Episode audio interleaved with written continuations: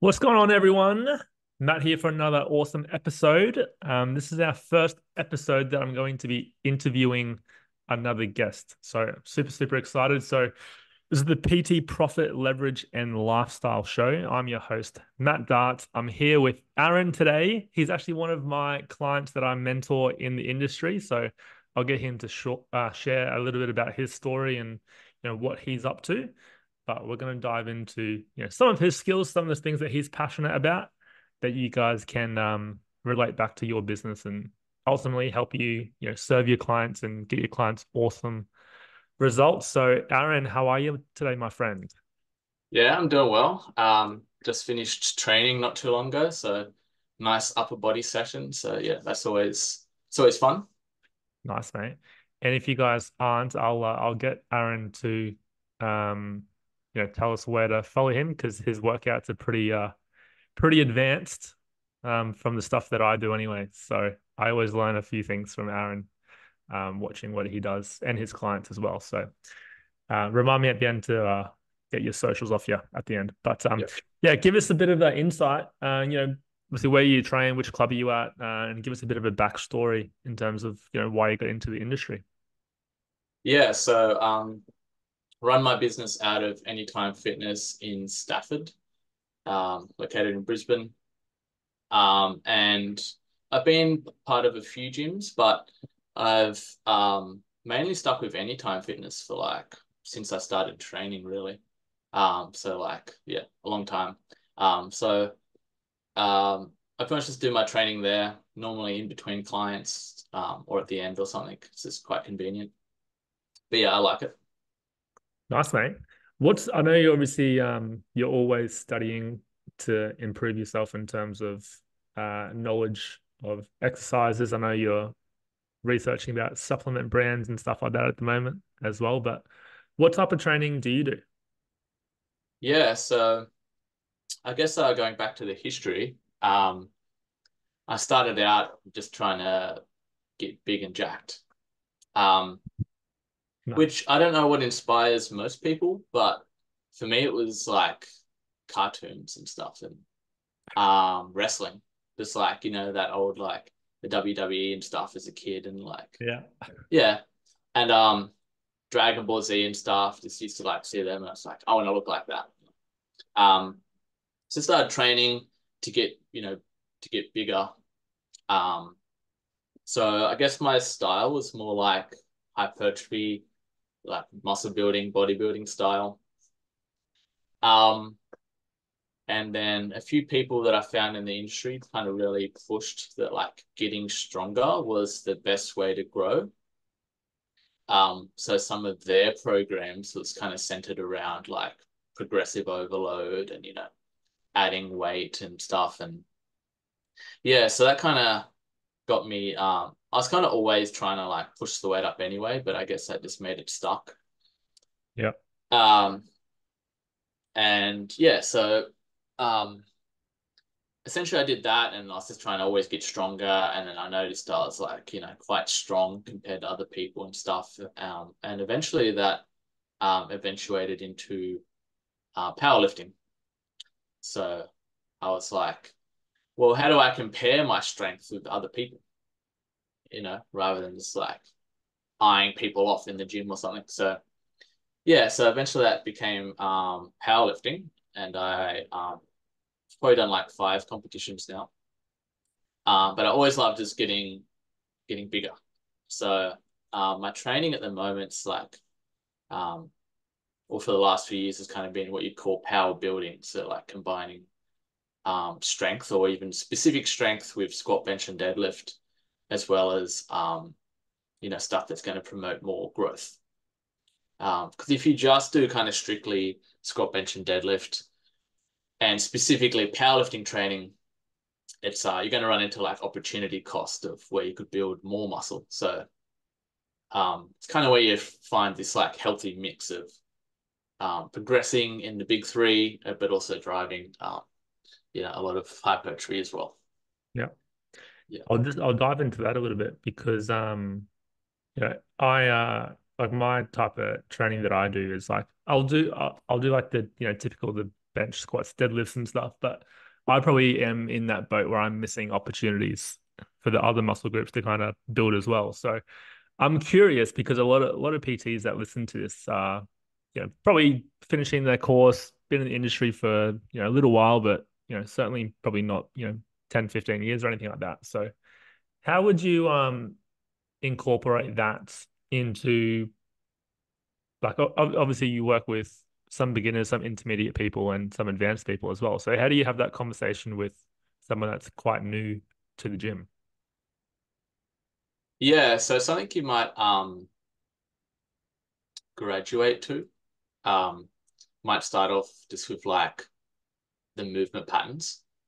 You might even start people off with like machines, um, but like a horizontal press. So like a a cable chest press or something before you start them on a bench press even. Um, and then when they get like, um, and then you might graduate to like a dumbbell press or a barbell press or something like that. But um, like a good example is you can use the hack squat or the V squat to kind of teach the um, squat pattern because you can't really stuff that up. It's just goes up and down. They don't have to think a whole lot. But people might think, oh, the machine's doing the work for you. But no, people can learn a lot from that. And they can kind of build the prerequisites to then get under a bar and quite quickly. So you might only need to do a few weeks at like a machine based and just follow those movement patterns, whether it's like a hinge, squat, press. And then you can kind of um, get them to a bar or something or get them to dumbbells, um, depending on what you think's best and what they want to do. Like um, I don't force people into like squat, bench, and deadlift, even though a lot of my training revolves around that. Um, I might just have them do a variation of those. Um, so I think, like for instance, I think a Romanian deadlift is more specific to building a physique than a deadlift, like a conventional deadlift. So I might have a lot of people not do any conventional deadlifts and just do uh, Romanian deadlifts instead. Um, particularly those that are just chasing like aesthetic, you know, like a look. Um, but if a client, you know, specifically is like, you know, I want to get my bench press up, or I love bench pressing, or I love deadlifting, then I certainly won't take that away. Yeah. I'm not gonna lie, I don't have too many people saying they love deadlifting. yeah, well, you'd be you'd be surprised, but yeah, I've definitely gotten a few. But, yeah. Um, for those who don't know, Aaron Aaron has the lowest average clientele clientele I've ever seen. He's seen average age. Average age. Yeah. Whereas my my clientele stems anywhere from you know, 17 to well, I just actually um uh, I got someone sign up the other day that's uh, 83 years old. Nice. and uh, here here is Aaron training mid 20s for pretty much everyone. So yeah, low low 20s even. It's interesting. It's hmm. interesting mm. how um you know, different demographics because we're only like your gym and my gym's only 20 minutes apart. Mm. But completely different demographic. Interesting.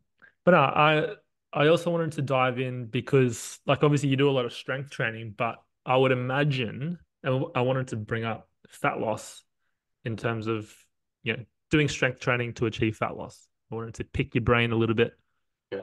about that because, you know, most of the general population want to, you know, lose fat or lose weight, which essentially is losing fat. Yeah.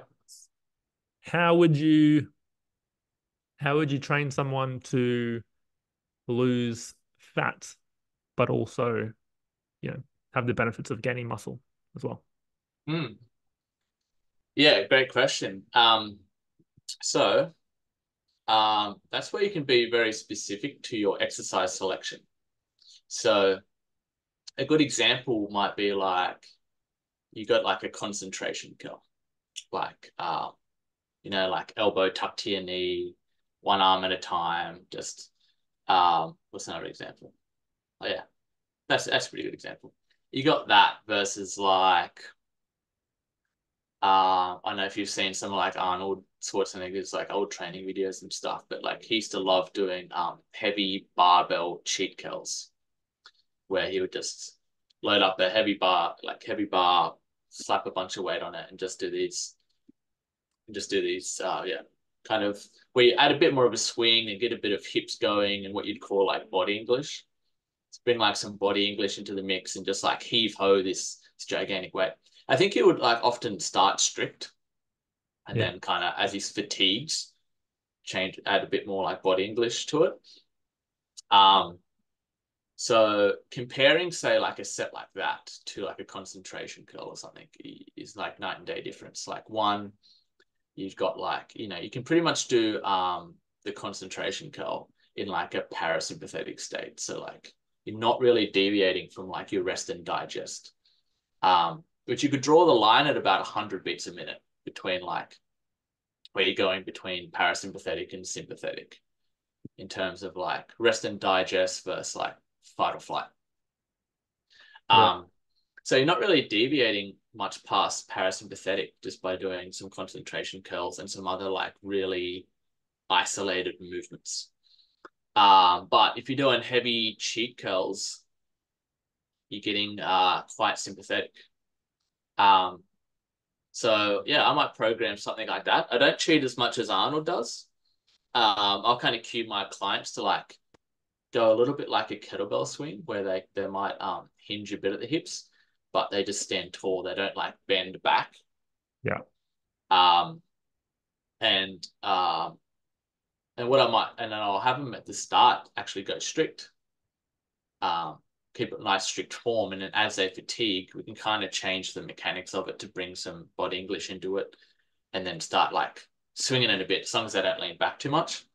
Yeah. And then you'll get this like yeah, night and day difference. You got like this high ventilatory state, blood pressure's up, heart rate's up, oxygen's down. Um, very different environment you're creating. Um, and you can, you know, you can add specific rest times to that. Like maybe you're doing uh, 60 seconds, 90 seconds. Um, you can even like measure heart rate and you don't let it get too low before you commence your next set. Um, yeah uh, with um, with like squats, you might pick a movement pattern where like you have no rest at lockout. So you're kind of doing like uh, you could also call them piston squats. So like you don't really stop at the top at all. Kind of like yeah. Uh, up, as soon as you up, you, yeah. So you can do those. You might describe like uh, four sets of eight or four sets of ten with like one minute rest, and you'll notice like Okay. Some um, yes, exactly. Yeah, right. So it's kind of like it's kind of like a mixture of like exercise selection, so stuff that's going to kind of promote um more sympathetic activity, uh, mixed with like a, you might chuck a specific like constraint to it, like no rest at lockout or something, or um, yeah, so like that, and do a specific rest time, or or make a superset or you might do some giant sets or even do a circuit type stuff. Yeah. Just just for the people that don't know what that is, what's a giant set?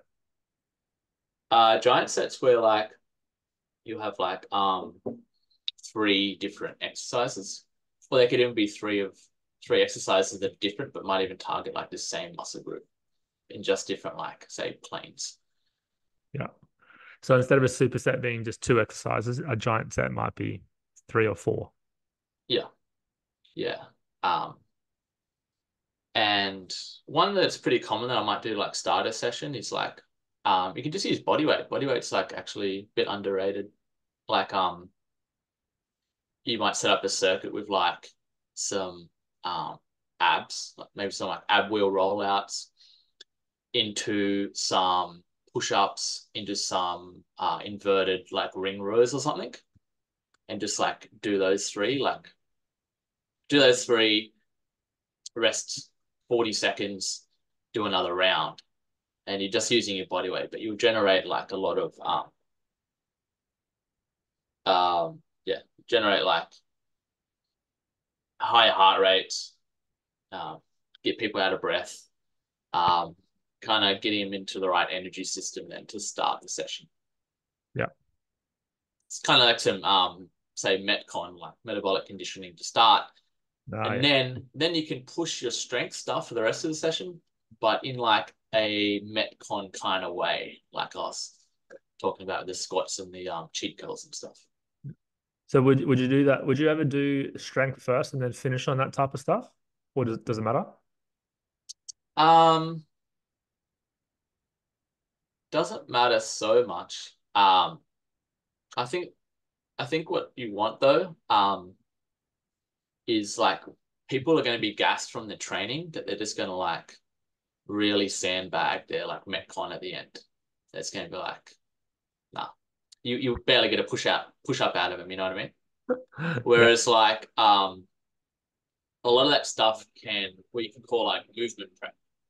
Like a lot of stuff, the exercises you can make specific to the work that's to come, and it can then potentiate the session. So like you might be doing like a goblet squat or something, which is gonna like just like goblet squats, you know what I mean? But enough to kind of get the heart rate up. And that's going to potentiate the squat, the main squat pattern that's to come.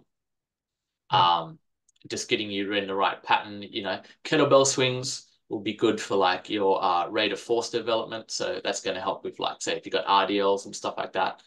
Um, in the session, it's going to help with that hinge pattern and just um, creating force through the hips and hamstrings. So I like it at the start just to like um, get you in the right energy system, get you kind of moving um, in patterns that you're going to be using um, thereafter. And you'll find that you, like um, your sessions aren't really, your strength isn't really inhibited by that at all. Yeah.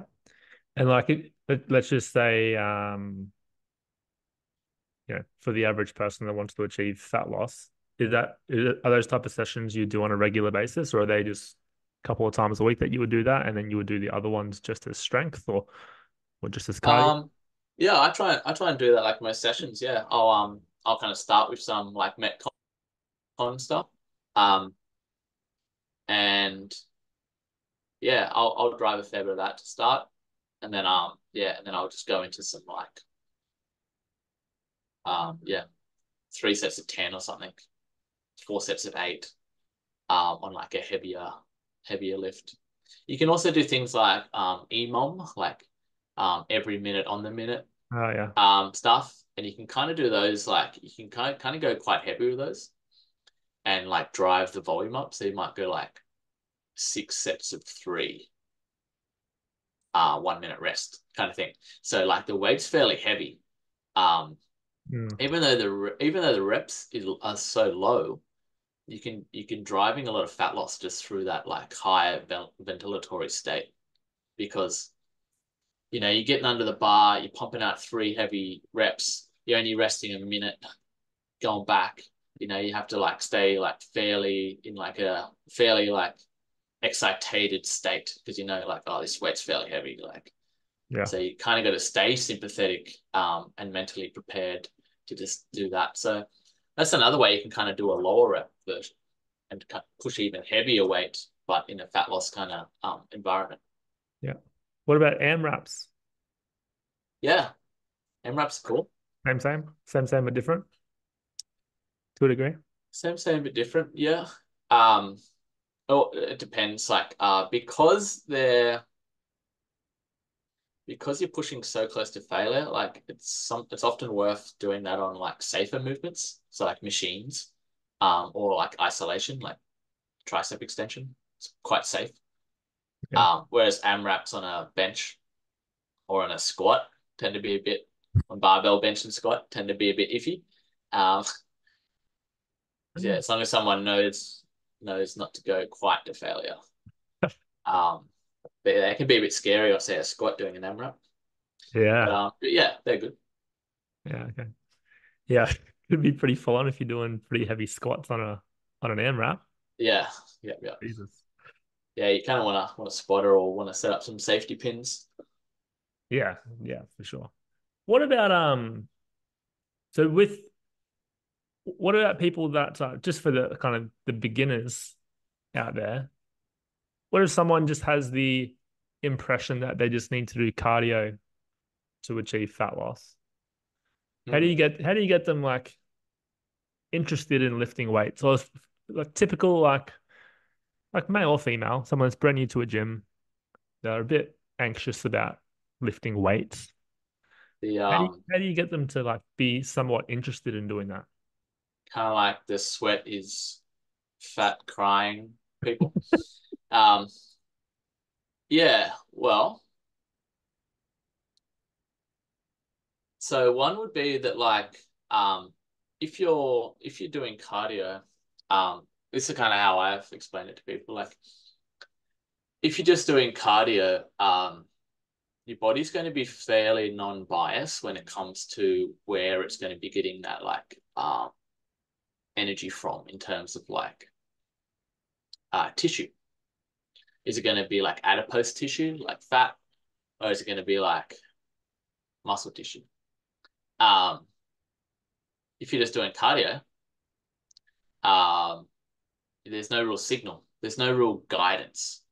Um, think of it like a you know like a lighthouse, a lighthouse like guiding the ship.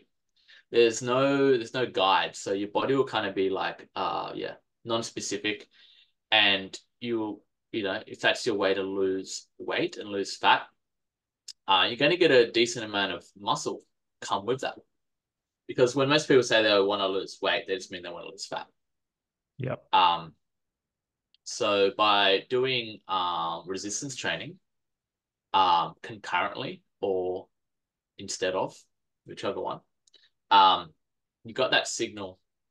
You got many signals actually that the body pick up picks up on um, to hold on to that because you know muscle is a like a um, an adaptation a survival adaptation, actually. Um, not many people think of it that way, but essentially it's you've stressed the body and it's built itself back in order to survive better moving forward. Um, so it will uh, have more signals just to hold on to that muscle and be more likely, kind of create the opportunity, let's say, to um, pull that energy from fat stores so you're kind of shifting the bias of where, um, you know, where you're going to make up that deficit of energy from. Is is like the best way I can kind of say it. So in in summary, then uh, there's obviously a place for cardio, but not necessarily required. Yeah, yeah. Cardio can even like help you build muscle.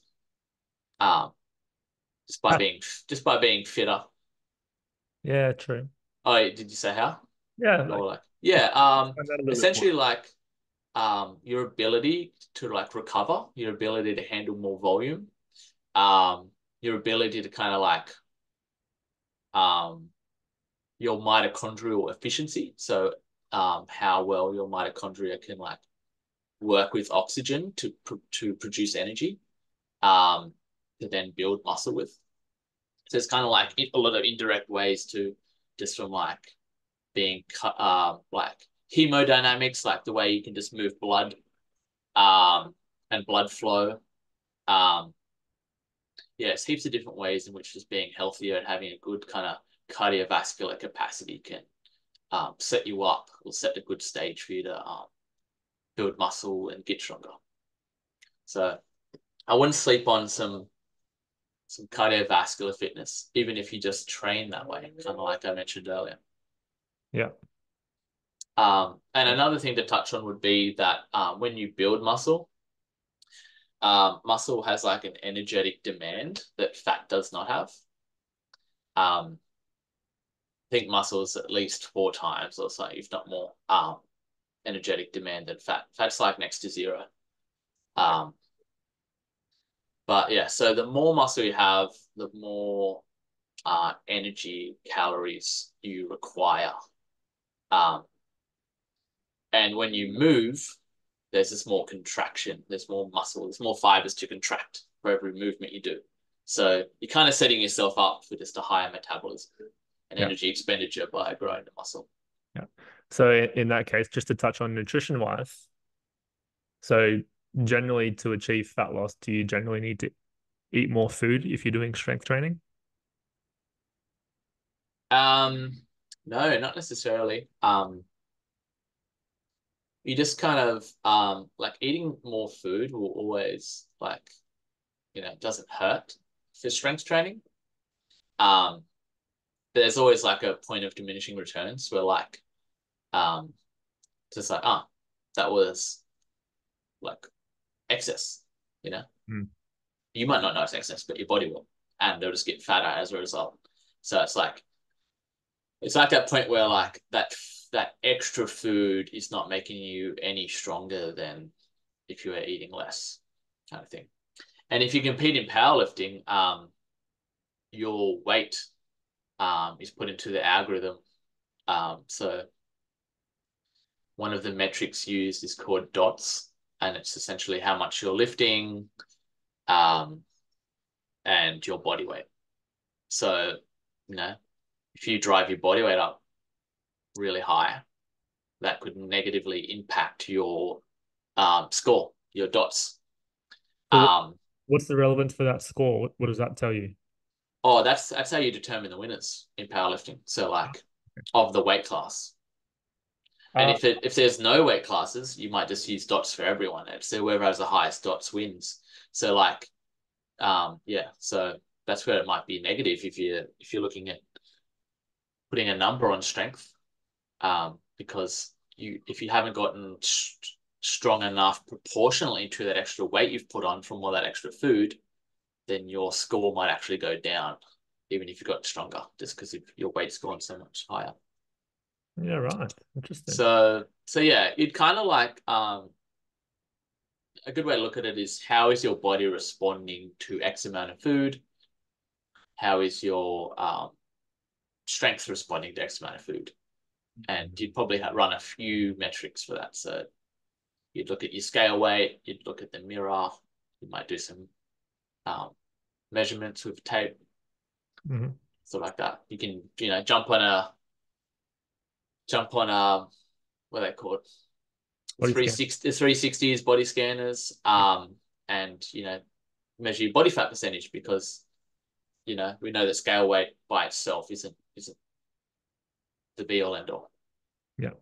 Just um I just want to touch on that because a lot of P like obviously I talk to a lot of PTs, but um a lot of them don't track any of these metrics. They don't do measurements. Like they'll they might do the scale weight, but as you said, it's mm if you're just comparing the scale weight, there's a lot of variables mm. that um that affect that. So, uh, what stuff do you track for your clients in terms of like measurements? Do you do any fitness testing? Do you um obviously how, how often would you like re- even how often would you review progress before you make any changes? Yeah, so when it comes to um body composition, and like say fat loss or, or somebody trying to gain weight, um, I think the weekly is pretty good. You could definitely do it like every fortnight. Um, but um, you know, that's just a lot. There's a lot of food in between, even a week. Yeah. Um, and the body can kind of can make some some decent changes in a week too. So um, I I like to look about every week. Um, and yeah, I'm looking for um a couple of things. So definitely the mirror. So like, but like you know, photos. Um, so I took photos for any visual changes, but also comparing the visual changes to what the scale's saying. So has the scale gone up, but do they look leaner? So that's you know, that's definitely happened many times. Yeah. Um, and then yeah, so one you can make one redundant, or you can use that to like um, like infer um, some muscle gain. It could be like, um, has the scale stayed the same, but have they dropped some centimeters on their waist? Yeah. And then you can be like, oh, that's that's a recomp going on, you know, that's uh, fat loss occurring with muscle gain occurring mm. and make some um, good conclusions there. So definitely good to run a couple of measurements concurrently. Because uh, if you're just going off scale weight, yeah, it's it's quite flawed. And if you're just going off pitches, can also be a bit flawed. So I like to have a few going. Yeah, well, that that makes sense because, as you said, like it's happened to me plenty of times before where yeah, you look a lot leaner, but you've gone up in weight um, as well. So mm particularly think... in beginners. Um, yeah, people people new to training, particularly say people that um are returning to training as well, have a lot of muscle memory there. Um, they're they're kind of prime candidates where they can kind of you know, lose a lot of fat, build a lot of muscle, and have all sorts of recomp going on. Yeah. I'm curious if you can if you if you're suggesting or you can, you know, review metrics like every week. Um, how would or how would you suggest doing that? I know obviously I know your process already, but can you can you share how you would do that? Whether it's um check-in form or whether they have to send photos or whatever it is? Can you give yeah, us so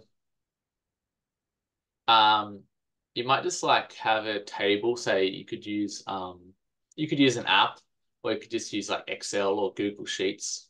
I use Google Sheets um because I like having just like a live document. Um you could just have like the seven days and then you can get them to record their weight throughout those days. It doesn't have to be seven. I like a kind of a minimum of three. Um, you know, weight can fluctuate a lot based on stress and hydration and all sorts of stuff. So if you're just weighing yourself once a week, also quite flawed. Um, and you know, all my kind of nutritional clients uh, see how flawed it can be um, when once they start doing that and, and have a look. But yeah, you might have like seven days laid out, and then you might be get them to weigh themselves three times, three to seven times a week, and then you just have that uh, averaged out, and then you can kind of look at like, um, rather than maybe looking week to week, you look at the average of the week versus the average of the next week. Yeah. Um, and then um, and then you might have another kind of thing next to it, which is just once a week, um, say on the check-in day, uh, like a waist measurement. Um, and then yeah, and then get them to send some photos, and uh, maybe even ask for their subjective. Do you feel leaner? You know, have you been noticing anything? Um, how are your clothes fitting? So it can be like a subjective element to that, where they might just put that in like a comment section. Um, and then you can always set up like a graph that just um, that just is attached to those uh, inputs on say a sheet. So you can just have a, a graph that will start that will just um, populate like the average weight, um, or even the or even the weight every time it's done, and the uh, waist measurement. You can kind of like over time, um, yeah, have that graph displayed for a better visual. Sounds like you're a bit of a wizard on Google Sheets, mate. yeah, yeah. Um, spend a lot of time on Google Sheets. Yeah, I um Do you know actually uh, recently a friend uh, showed me a video where there was a um like an Excel championship went down. It's kind of like um it's kind of like the E games, but it was like Excel. And there was like all these like world class participants and I think that was a bit of an upset. I think this guy like was a bit of an underdog and he took it out or something. But yeah, that was that cracked me up. How would you even do that? Would they have to solve certain formula? Oh, put, put certain... Yeah, I dare say there'd be like questions about like here's a scenario, and they've got to like, you know, we have X X client is seeking um, you know, this figure, and here are the components or something. Yeah. Um, and they've just got to yeah come up who probably come up with someone that gets the correct information, but also I dare say there's a time component to it. So that's my guess. I haven't I haven't I haven't watched um, watched it unfold Wild. or read up too much on it, but yeah. Wild. Um, just just going back to the you know strength training for fat loss. Do you do you feel um with like retention? Like one of my other episodes was talking about retention, and I talked about uh, forecasting um results like mm. consistently. So like one of the things that I recommend is generally every four weeks to do a reassessment of where they're at and then reforecast goals. Do you feel like because I think a lot of like newer PTs will kind of they won't they won't have the confidence to have control uh to say, hey, cool, we're gonna do this. Whereas they might kind of be like, oh, well, let's just try this and try this. What would what do you think the benefits are of you know perhaps combining strength plus cardio or even just strength in terms of overall retention? Because obviously you would have you can therefore have like strength goals, which is obviously going to take a longer time than weight weight loss or fat loss, for example. Do you think it makes a big difference in terms of retention if you're focusing on those areas? Yeah, I think if you um if you can just provide value, um, but more importantly, if the client can perceive value, probably the key, um, they're more likely to yeah have better attention from that. So it's all you know if you're just being like all right four sets of 12 and then uh, jump on the stairmaster um and that's as far as you go um you know you like to create a staleness and some boredom and might lose um the client's perception of um or perceived like value. So yeah. like but if you um but you could jazz that right up you know? You could be like this week's four sets of 12 and that's going to set you up for this or something or or that's a that's a great amount of reps for this exercise for this movement um because of what it's superseded with or because of the rest time associated or something you can just explain a little bit about your personal intent behind what you're getting them to do um you know whether that's the exercise selection the the sequence that it's in um why you want them on the stairmaster for X amount of minutes or yeah. X amount of heart rate or whatever. Um, so I think I think explaining things, uh, explaining the why, will um, create better adherence for one, because they know if they know why they're doing something, they're more likely to do it, particularly if like in their solo sessions.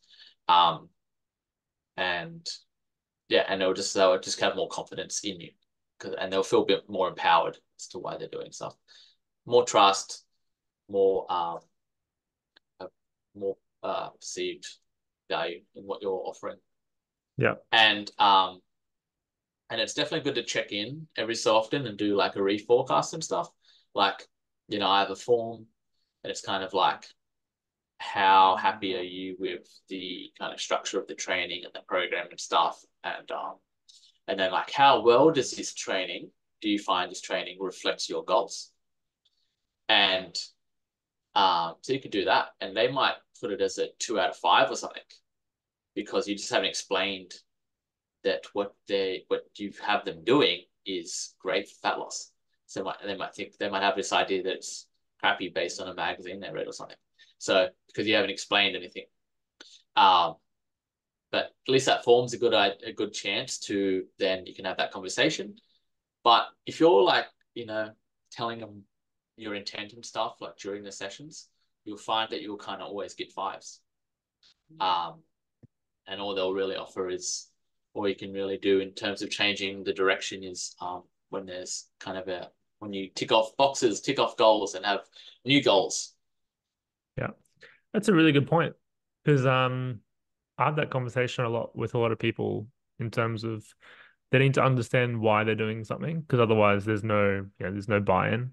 As you said, there's no adherence to what they're doing. Mm. So of course they're gonna you know give up and quit, or if they, if it gets a bit too boring and you know they're not, they're not seeing the perceived value, of course they're gonna get up and leave. So um, my question to that is how often so how often would you I know you, you like you would review things, you know, every now and then, like possibly per week or even per month. But in terms of the stuff that they do on their own, some PTs have differing differing opinions on this. Some trainers like to have like the same exercises for like a whole, I don't know, 12 week period so they can track that performance of those exercises. Whereas some mm. trainers, they might change the exercises, you know, every week possibly, or even every couple of weeks. So there's more variety. Do you feel? Do you think that makes much of a difference? And if so, why? Yeah, great question. Um, so in terms of like, I guess you can get into kind of like the progressive overload there. So like, a lot of people get very um, like one mind, like you know, um, dogmatic even about progressive overload. Like the only way is to add weight to the bar. There's so many ways to progressively overload. Um, we can shorten rest. You can add reps, you can add sets, you can um, add a tempo, you can add pauses, use lots of different things. Um, so I think like having the same exercise um, just allows it to be easier to track progressive overload because you're not really changing anything. Um, uh, I I think I think there's no harm in either way. I think um, I think kind of the the client should have some input on that, um, as well as yourself. Like, you know, if something's giving somebody cranky elbows, you know, let's find a substitute. Um, if if someone just hates an exercise, like find a substitute. You don't have to do it for 12 weeks just so you can say that you progressively overload that exercise. Yeah. Um, but yeah, but like, um, if there's no problems with it, um, you'd probably you'd you might like you could definitely run that just for ages, particularly if it's a great exercise for that muscle group. So you could kind of run that really year round. It's, it's no harm to run an exercise year round even. Um, but yeah, you might change it for just to give some clients some variety. Uh, get into a bit of a different movement plane.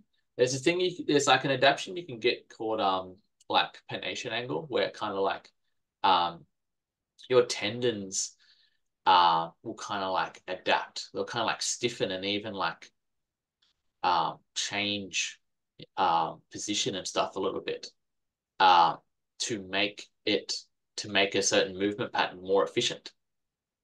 Um, so that's why I like another, which kind of puts the spanner in the works of progressive overload. It's like, you know, that doesn't mean you've got built more muscle. You might have just got uh, more neurologically adept at that pattern. You might have got some pennation angle um, adaptations which allow you to squat easier. You know what I mean? and nothing to do with building muscle. Um, so another reason you might change an exercise is just to be in like kind of a different um, uh, movement pattern for the same muscle group, but just so you're not getting those um, those um, yeah those adaptations. You kind of like you know people think about shocking the muscle. Um, it's not really shocking the muscle. It's just kind of providing a slight different stimulus if you've um yeah run into some some a lot of adaptations. Well said. Well said.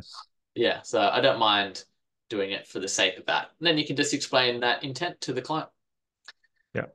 Again, if if people know why they're doing certain things and kind of where they're at, then there's not a whole lot of reasons why they would need to leave the service. Okay changing a tricep push down to a overhead rope extension, for example, kind of, you know, working the muscle in different lengths and um, same same muscle, you know, all the same tri it's all tricep, but it's different planes of motions and stuff, different positions.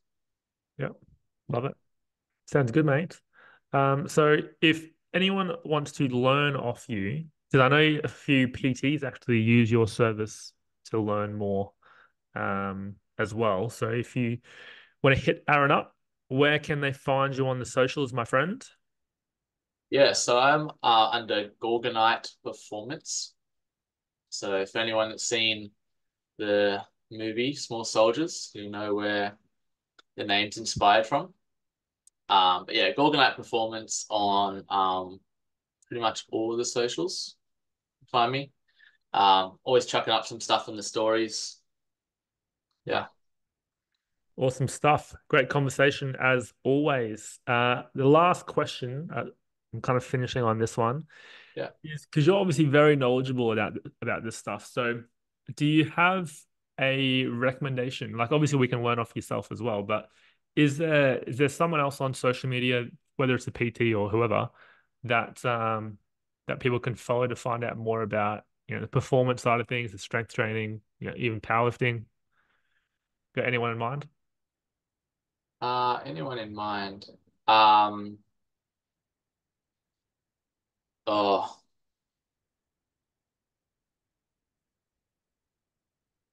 no, no one, no one comes to mind too much. I mean, uh, Eric Helms, um, he puts out some good stuff and has a good podcast.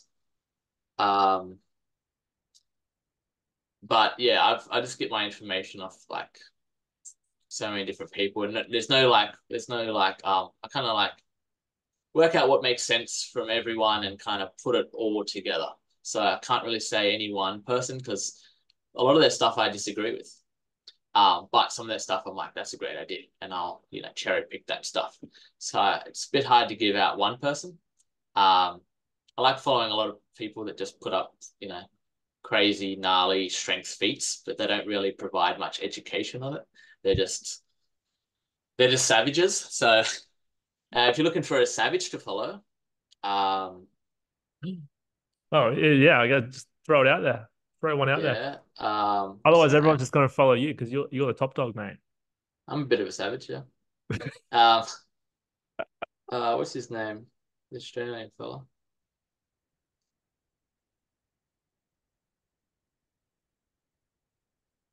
Uh, I can't even think of it. It's Aussie fella. His name's Tom. He's like 150 kilos, six foot eight. Um, trains in like like his landscaping, long pants, boots. Uh yeah, he's he's great. He's great to watch. Good. Otherwise, yeah, um, feel free to slide into the DMs. Happy to answer any questions and talk shop. Awesome. Sounds good, mate. Appreciate your time. No worries. Thanks, mate.